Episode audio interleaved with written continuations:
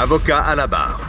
Avec François-David Bernier. Avec François-David Bernier. Deux gros dossiers sur la scène judiciaire. euh, criminelle, plus encore plus dans le criminel. Euh, Il y a, ouais, vous avez vu le, le- le- le pasteur là, qui a été condamné à la prison là, et sa femme euh, pour une période de 5 ans et 4 ans. Et quatre ans.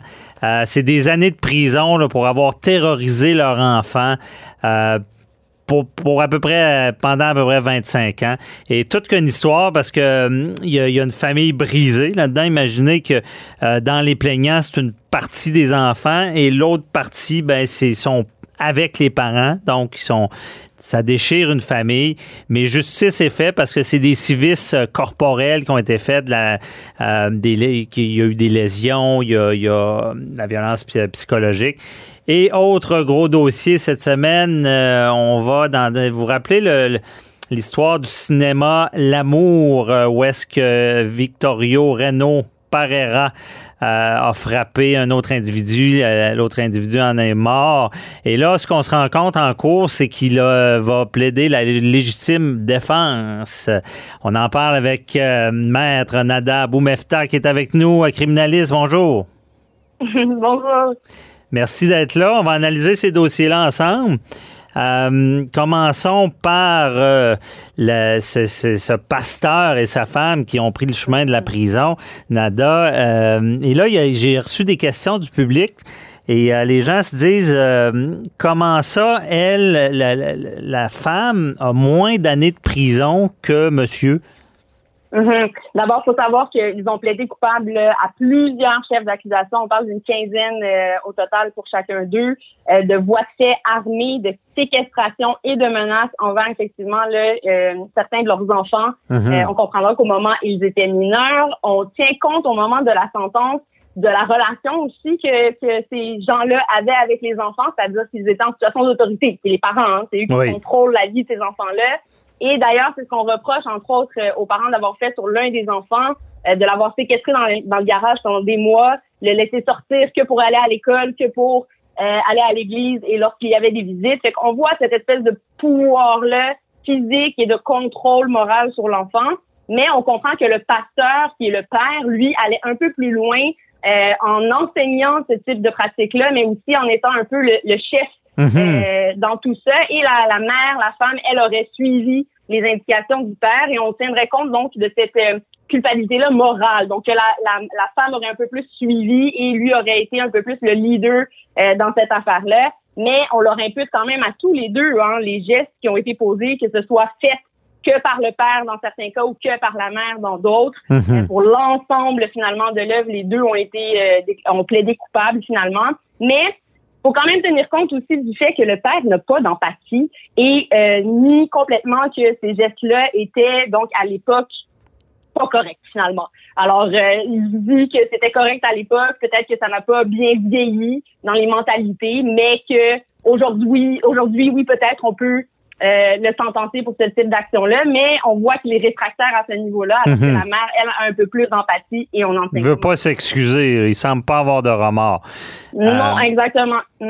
Bon, c'est quand même bon qu'il ait réussi à plaider coupable. Le juge l'a cru, mais euh, c'est ça, il n'y a pas de remords. Et là, il y a d'autres personnes qui nous écrivent qui disent bon, c'est de la violence vis-à-vis les enfants. Pourquoi ils n'ont pas plus d'années de prison?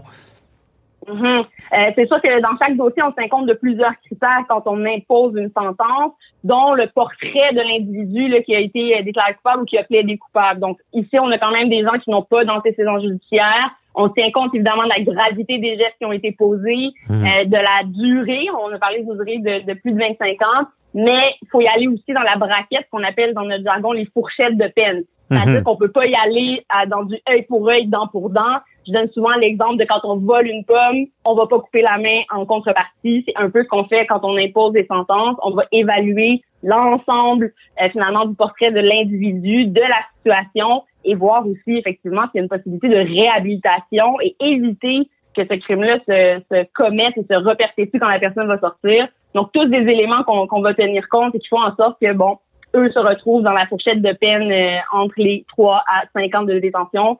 Euh, les deux se retrouvent maintenant au pénitencier euh, pour euh, cette affaire. Mhm. C'est pas une vengeance non plus, c'est bon. Et euh, là, là, ces gens-là, à peu près, ils vont purger leur peine, mais ils peuvent être admissibles à une libération conditionnelle quand, à peu près?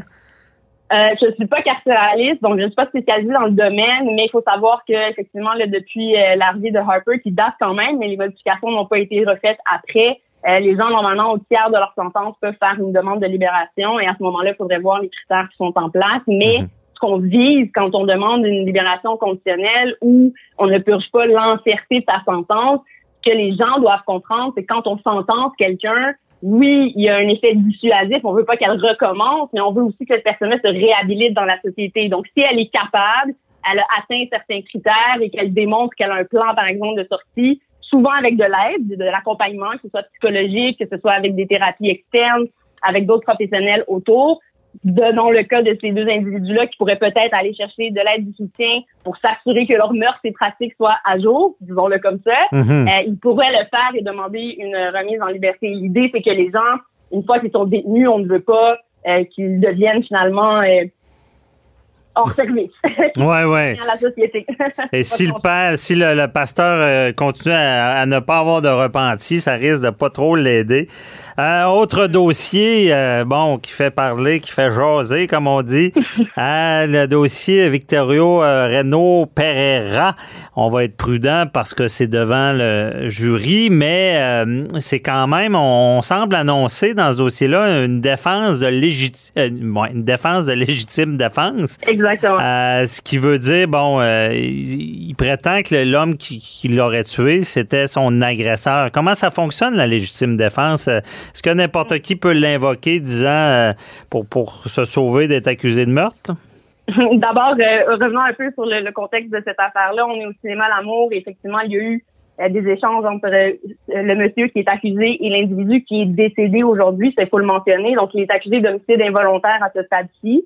Mais soulève devant la Cour le fait que le coup qu'il aurait donné à ce moment-là précis était un coup de légitime défense face à ce qu'il pensait à ce moment-là être une menace pour lui.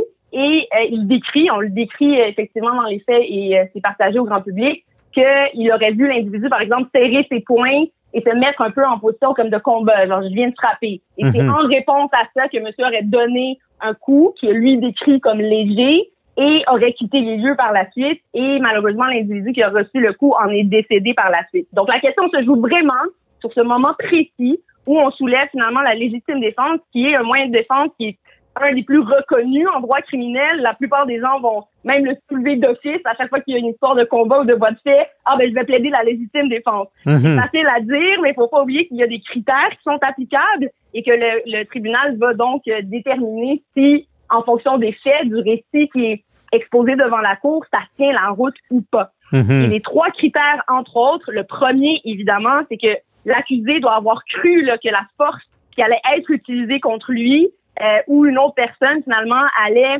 euh, porter atteinte à leur sécurité. C'est-à-dire que cette croyance-là doit être basée sur des motifs raisonnables. Exemple, si je marche dans la rue et quelqu'un me pointe un gun sur moi, je pense que c'est des motifs raisonnables de croire que la personne veut vraiment m'attaquer et je serais probablement j'aurais le droit de prendre quelque chose, de pousser ou de lui donner un punch. Tu sais, ouais. répliquer face à ça, ça ferait du sens.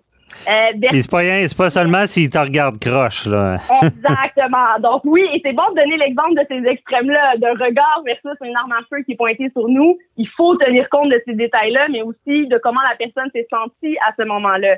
Donc, la deuxième critère aussi, c'est euh, que la force qui a été utilisée dans le but de se protéger ou protéger quelqu'un d'autre doit être finalement euh, raisonnable aussi dans les circonstances, proportionnel. Encore une fois, si j'ai quelqu'un qui me, qui me pointe avec un gun, euh, je vais pas chercher un char d'assaut pour lui rouler dessus, par exemple. Donc, il faut être, euh, faut être proportionnel dans la réponse. Ouais, oui, c'est pas parce que quelqu'un te pousse que tu lui donnes un coup de couteau en plein cœur. Exactement. Donc, il y a une façon aussi de pouvoir répondre euh, à cette à cette attaque-là, finalement, cette menace. Par exemple, un accusé pourrait pas invoquer la légitime défense euh, s'il désire se venger de l'autre personne. Donc, si on est dans une histoire d'amour ou un triangle amoureux et qu'il dit que c'est lors d'une chicane, euh, a décidé de frapper la personne et plaider ensuite la légitime défense, euh, ça ne pourra pas être invoqué. Donc, on va même aller dans le relationnel, qu'est-ce qui s'est passé dans l'histoire, qu'est-ce qui a mené un peu à cette bagarre-là également.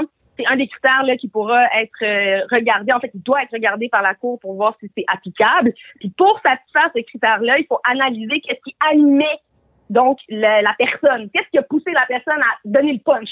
Mhm. C'était parce qu'il était fâché? Est-ce que parce qu'il voulait se venger? Ou réellement il avait euh, peur pour sa sécurité? Et le dernier critère, c'est évidemment que l'accusé ait agi de manière raisonnable eu égard à l'ensemble des circonstances. Donc ça, c'est vraiment important euh, de mhm. tenir entre autres compte de la menace, du rôle qui est joué par l'accusé dans l'incident. Donc là, on voit dans l'affaire du cinéma que il y avait une espèce de, de, discussion entre eux, slash une histoire de consentement peut-être dans cette affaire-là. Euh, mhm. Donc c'est pas, euh, ça s'en est pas venu au coup directement. Donc toutes ces circonstances-là vont devoir être euh, regardées. La taille aussi, l'âge, les capacités physiques, les différences entre les deux parties qui sont impliquées vont être des critères aussi que la cour va évaluer. Exemple, je suis une fille de 5 pieds 9, euh, je suis quand même euh, en santé, j'ai déjà fait du karaté, je suis pour l'ordre deuxième dan, ben là, versus euh, un petit monsieur papy qui a, qui a le, le, dos penché, puis je lui donne un coup de poing d'en face parce que, oh mon Dieu, j'ai eu peur de sa canne. Euh, on s'entend qu'on n'est pas dans la même histoire du tout, du ben ouais. Donc, ça va être à considérer. On, très clair. On comprend bien cette. puis la preuve ne doit pas être évidente à faire non plus, mais j'imagine que c'est une question de circonstances. C'est une euh, question de fait donc de témoignage. Ouais. Préparation aussi euh, donc des, des, clients, surtout dans les détails, revenir là-dessus. Euh, souvent, j'invite mes clients à mettre par écrit le plus rapidement possible comment ils se sont sentis, qu'est-ce qui s'est passé au moment de ces événements-là pour pouvoir évaluer par la suite. On peut l'évoquer. OK. Très clair. On comprend bien et on, verra la suite de cette défense qui est soulevée. Donc, merci beaucoup, Nada. On se reparle la semaine prochaine.